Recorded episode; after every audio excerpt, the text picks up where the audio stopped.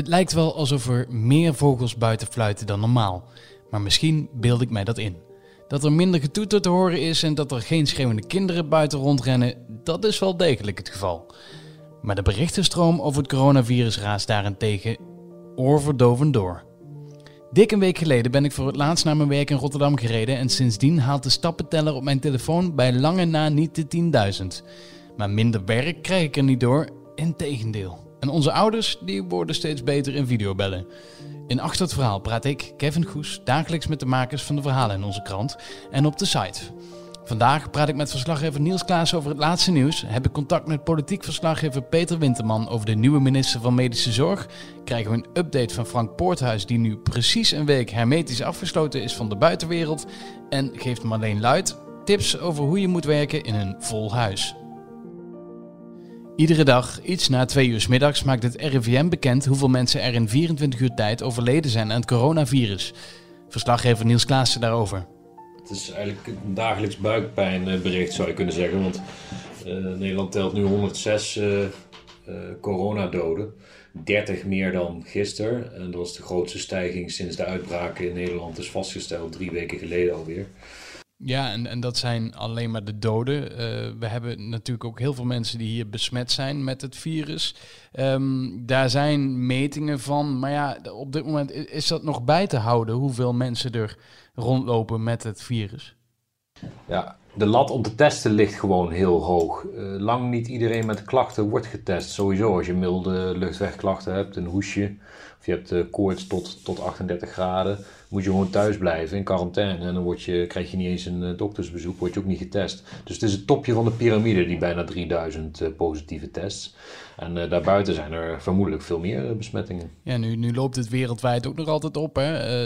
je kan zien dat het in China net wat minder wordt, maar Italië, Spanje.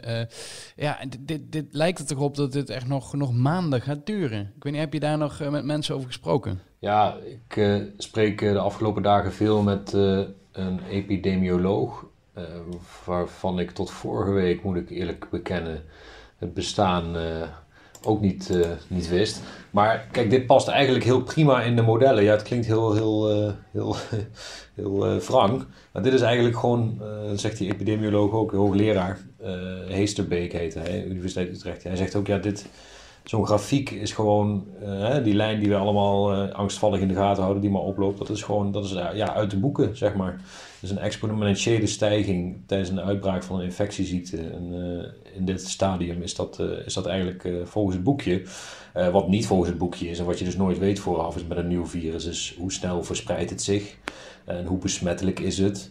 Uh, hoe dodelijk is het? zijn dingen die we altijd nog niet weten. Bedoel, het zijn elke keer aannames en, projecties op basis van wat we dan leren in China en Italië. Maar um, nou ja, het is wel volgens de modellen wat hier nu gebeurt. Uh, maar hij zegt wel tegelijkertijd, het gaat wel erg snel de wereld over. Ook hij dacht, net als veel andere virologen, en wij ze misschien als publiek ook wel de beelden uit Azië zien. Van ja, dat is iets wat in Azië speelt, net als bij SARS. En dat zal wel weer voorbij gaan. Nou ja, niet dus. Nu zijn we ongeveer een week verder, hè, sinds dat, uh, uh, dat we allemaal wat meer thuis blijven, niet meer naar ons werk gaan. Um, hoe hou je nou vol om, om nieuwe verhalen te blijven maken over een, een, virus? Op een gegeven moment zijn de verhalen wel een beetje op, of niet? Nou, nee dus. Hè.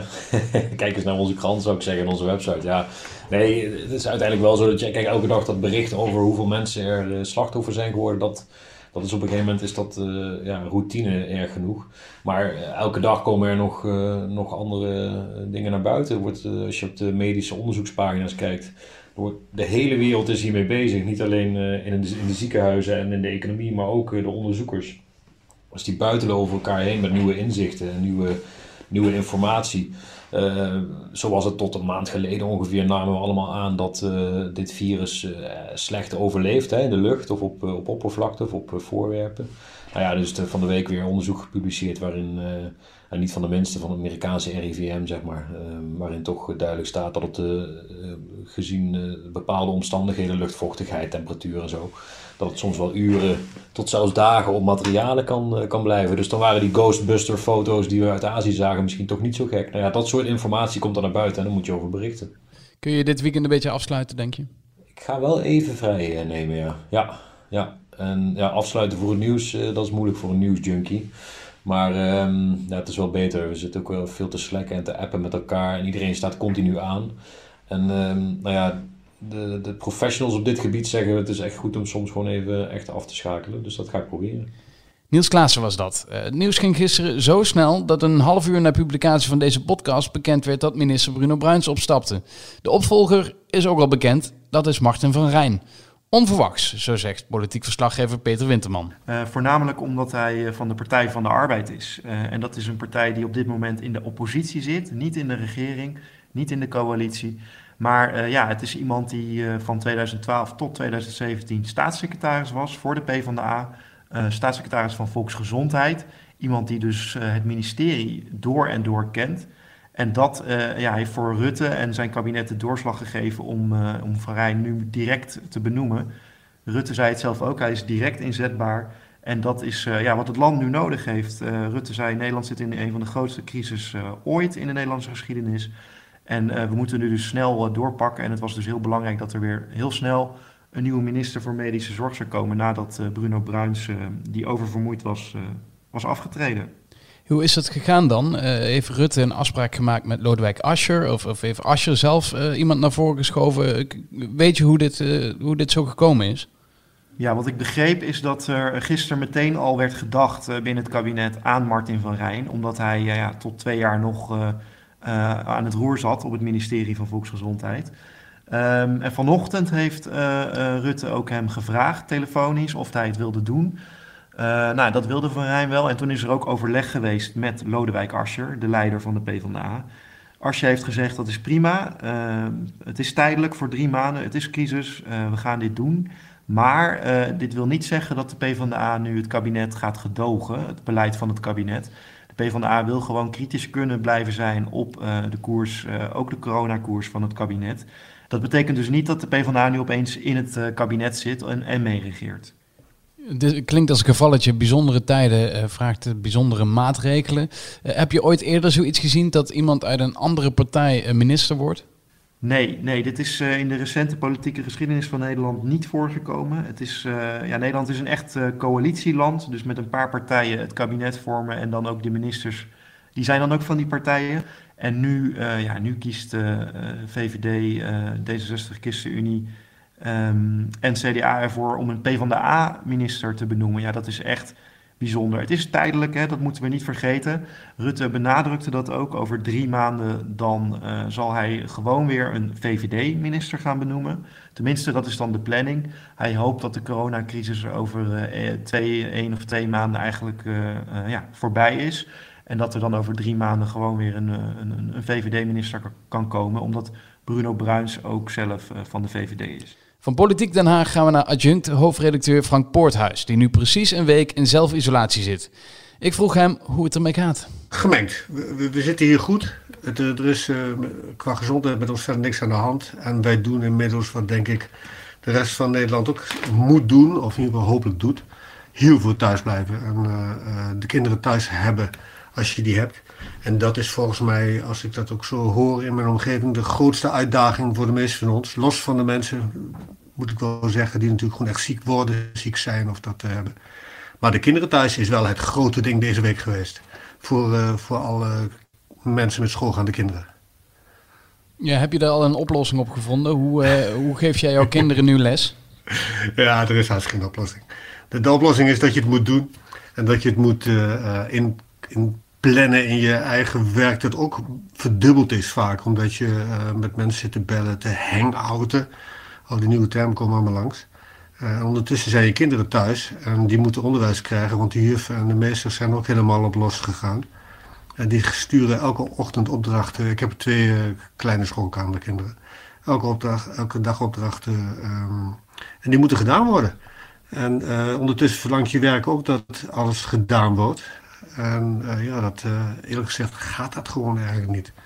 Dus als je met z'n tweeën thuis bent zoals wij, dan moet er één verboeten. Uh, en dat probeer je dan toch maar weer zo eerlijk te verdelen. Uh, nu, nu gaat het nieuws echt heel vlug hè, deze ja. dagen. Uh, ik had gisteren een podcast opgenomen over Bruno Bruins. Nou, en ietsje later komt er weer naar buiten dat hij, uh, dat hij opgestapt is. Ja. Dus het gaat zo rap. kun je nog een beetje afsluiten voor dat nieuws op een gegeven moment? Um, nou, laat ik eerst zeggen, al die dingen met kinderen thuis en zo, dat zijn natuurlijk echt de minor problems. Hè? Wij, bedoel, het is schipperen, het is allemaal gedoe, maar de echte problemen spelen zich buitenaf. En in de ziekenhuizen en in de verzorgingstehuizen die nu worden afgesloten. Mensen die hun ouders niet meer mogen zien of kunnen zien. Mensen die gewoon sterven. 30 lees ik net weer deze dag. Um, kun je daarvoor afsluiten? Nee. Ik zit überhaupt in een beroep waar, waarin je je daar niet voor af wilt sluiten. Um, en dat gaat dus ook niet. En het enige wat je kunt proberen is om af en toe aan het eind van de dag te proberen dat toch een beetje te doen. Uh, uh, voor de buis hangen, een boek lezen. Uh, voor een boek, moet ik zeggen, is best moeilijk omdat je je concentratie toch een beetje kwijt aan te raken bent af en toe. dus, nou ja, het gaat. Maar ik, weet je, ik ga niet klagen. Wij hebben het goed. Zoals de meeste mensen die gewoon thuis zitten. wat me het meeste ergert, en waar ik me dus helemaal niet voor af kan sluiten is dat er heel veel mensen nog niet doen wat wij en andere mensen wel doen. Namelijk gewoon geen contact hebben zoals iedereen je opdraagt om te doen.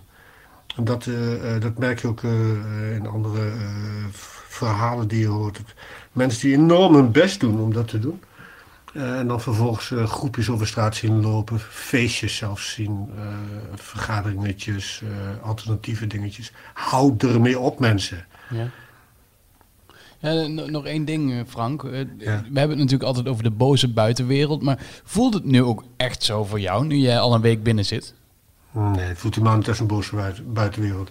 Ik zie dat heel veel mensen met heel veel energie en ook heel veel plezier af en toe voor oplossingen uh, met elkaar praten en communiceren over hoe we dit gaan aanpakken. En uh, hoe we deze enorme problemen, en die worden alleen nog maar groter, hoe we die tegemoet moeten treden. Oplossen is, is, denk ik nog niet het woord, maar hoe we die tegemoet moeten treden.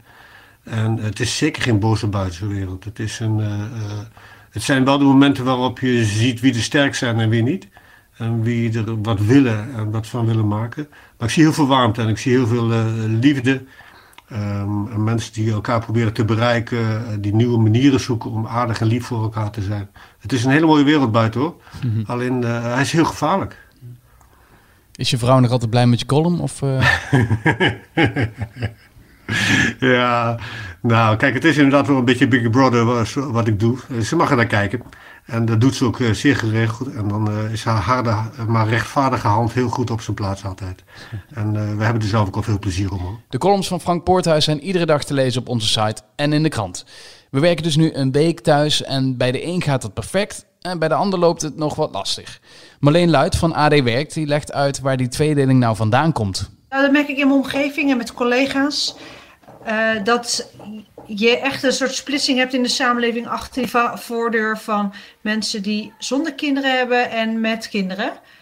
Uh, die eerste categorie die uh, over het algemeen komt supergoed aan werken toe. Um, is heel efficiënt. Dat blijkt ook uit meerdere onderzoeken. Hè, dat mensen als ze thuis werken gewoon in alle rust juist aan veel meer dingen toekomen. Maar als je kleine kinderen hebt rondlopen, ik bedoel, uh, pubers kunnen zichzelf ook nog enigszins vermaken, maar uh, vooral kleine kinderen, die uh, kun je niet een uur achter een tekening zetten. bovendien moeten, krijgen ze vanuit school allemaal huiswerk mee wat ze moeten doen. dus daar is het heel erg in schipperen. Ja, maar alleen dat is dus uh, uh, met kinderen die thuis rondlopen, zelf huiswerk hebben, die misschien soms ook niet helemaal uh, de situatie begrijpen. Hè? Want je bent thuis, maar je moet wel keihard aan, aan je school werken.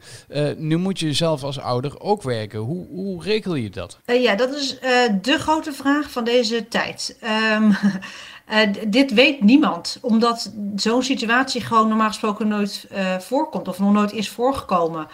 Dus het is, uh, je ziet het ook aan scholen en aan thuis, um, hè, ouders die zich daar een weg in moeten vinden.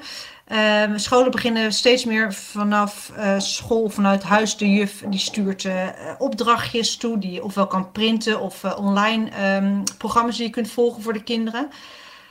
ouders zelf, dat hangt een beetje vanaf wat voor soort werk je hebt. Uh, en of je überhaupt thuis kan werken. Er is natuurlijk ook een grote groep in Nederland die, uh, voor wie dit een lachertje is. Die, die mensen moeten gewoon ergens zijn omdat ze vrachtwagenchauffeur zijn of in de winkel staan uh, die niet, nog niet dicht is. Eh, dus het gaat vooral over mensen natuurlijk die echt thuis kunnen werken. Die hebben ook gewoon nog steeds deadlines. Die hebben nog steeds contracten lopen. Um, die moeten nog steeds aan allemaal eisen voldoen van de werkgever of van de klant. En dat gaat gewoon door. Uh, dat is niet met een coronacrisis dat het meteen stil ligt. Uh, ik merk het bijvoorbeeld aan mijn eigen man, die architect is. Ja, de, daar lopen gewoon hele grote bouwprojecten. Dat, dat gaat gewoon door. Um, dus het, het, is thuis een beetje schipperen tussen wie mag er even werken. Uh, daar moet je vooral heel goed afspraken over maken omdat je kan niet met z'n vieren of met z'n zessen aan de eettafel gaan zitten en allemaal met de laptop of schoolwerk gaan zitten en dan maar hopen dat het goed komt. Uh, want zo gaat het uh, niet werken. Um, kijk, zeker kleinere kinderen die, die, die, begrijpen het niet zo goed. Die weten niet wat ze moeten doen. Die, je moet nakijken, je moet ze begeleiden. je kunt beter afspreken om dan de taken te verdelen. Dus dat even, als, zeker als iemand een conference call heeft, dat hij even apart gaat zitten en daarna wisselt je weer af. Dat is sowieso slim om te doen. Um, zelf hebben we nu met een aantal uh, buren een uh, oplossing gevonden. Omdat nou, we zien elkaar al sinds zeg maar, voor de coronacrisis en nu nog steeds. En we, we hebben geen corona. Dus um, we kunnen elkaar ook niet besmetten. voor de rest is de kring waarmee we omgaan heel klein. Maar wat we hebben gedaan is, er zijn drie stellen, zeven kinderen. En uh, we hebben een soort rooster gemaakt. Dus dan heb je ofwel ochtend of een middag heb je dienst. En dan heb je er dus zeven. Maar het voordeel daarvan is, is dat als je uh, geen dienst hebt, dan heb je er nul. En dan kom je ook echt ergens aan toe. Ah, dat is een hele slimme oplossing voor, voor mensen met kinderen en buren. En buren die ze mogen. Dus dat, hopelijk dat, dat meer mensen dit, dit idee opvolgen. Um, nu zit ik zelf in de situatie dat ik geen kinderen heb. En dat het werk meer is dan dat ik uh, hiervoor had. Dat ik eigenlijk, uh, uh, omdat je ook vanuit huis dingen doet. Hoe zorg ik nou dat ik, dat ik wel op, op, tijd ermee stop? Of dat ik het gewoon voor morgen laat liggen? Ja, dat, dat hoor je ook heel veel inderdaad nu. Het, het, werk wordt ook eigenlijk meer of is intensiever, omdat je op veel meer verschillende manieren moet communiceren met elkaar. Waar je normaal gesproken eventjes langs loopt of je zit naast je collega en je roept iets. Dat moet allemaal via Slack of via Skype of via telefoon of app. De, al die middelen, dat kost gewoon veel meer tijd om zo te overleggen. Um, en, in sommige beroepen is het ook zo dat het werk nu thuis eigenlijk intensiever is. Wat eigenlijk heel belangrijk is, is dat je probeert een soort normaal ritme aan te houden zoals je normaal zou doen. Dus uh, begin om 9 uur uh, en sluit ook weer af om 5, 6 uur. En probeer dan ook, ja, ze zeggen wel eens, weet je, doe dan andere kleren aan bijvoorbeeld als je klaar bent. Of juist kleed je gewoon normaal aan voor een werkdag, s ochtends. Um, probeer gewoon eigenlijk een beetje te doen wat je normaal doet, alleen doe je het nu vanuit huis. Ja, dus thuiswerken is eigenlijk ook gewoon een 9 tot 5 baan. Nou ja, als je het zo uh, beschouwt, dan is het wel vol te houden. En uh, dan rol je er straks uh, na deze crisis hopelijk ook weer soepel in. Uh, en denk gewoon eventjes af en toe wel aan, nou ja, sowieso aan ergonomisch er verantwoord bij zitten. Dus probeer je werkelijk wel goed in te richten. En ga ook af en toe even een luchtje scheppen, voor zover het op het balkon of in de tuin kan. Um, maar zorg ook een beetje voor beweging. Er zijn ook genoeg online programma's inmiddels via yoga studio's en sportscholen die je kunt volgen. Want dat is ook belangrijk, hè? daar krijg je ook op de lange termijn weer energie van. Vind je het wel leuk met al die kinderen in huis? ja, goede vraag. ja, je, je wordt uh, uh, heel erg um, uh, de, teruggeworpen op een soort, weet je, gewoon in je eigen kokon met je eigen gezin zitten de hele tijd. En het is een beetje zoals op vakantie. Alleen moeten ze nu ook iets en, en, moet je zelf eigenlijk ook iets. Dat, dat, dat is het vervelende vooral. Dat je, uh, daarvan merk ik, uh, dat hoor ik ook heel erg om me heen, mensen met, daar krijg je een kort lontje van. Um, dus dan vindt de ene die vindt dat ze zijn werk super belangrijk is, die moet echt aan de slag, terwijl de ander dat ook zou willen. Uh, en daar krijg je dan een soort strubbeling over. Ondertussen staan er drie kinderen aan je hoofd te gillen die iets willen of snoep of die niet verder komen. Dat maakt de spanning binnen die, die muren thuis wel groter dan in een normaal weekend of normale vakantie. Marleen Luit was dat. In het weekend is achter het verhaal er ook. Morgen hoor je Abzacht over welke films je moet kijken in de weekenden zonder bioscoopbezoek. En zondag is Leo Blokhuis te gast. Met hem praat ik over concerten die online te bekijken zijn. Abonneer je dus op deze podcast om niets van dat alles te missen. Tot morgen!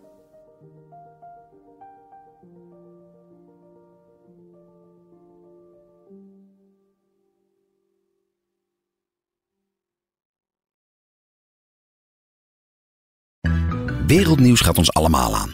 Maar als het nieuws gaat over je stadje, je buurtje of je straatje Dan voel je, dit raakt. Daarom lees je in het AD alles over het nieuws in de wereld, Nederland en jouw regio. Download nu de AD-app en mis nooit wat voor jou belangrijk is. AD, altijd dichtbij.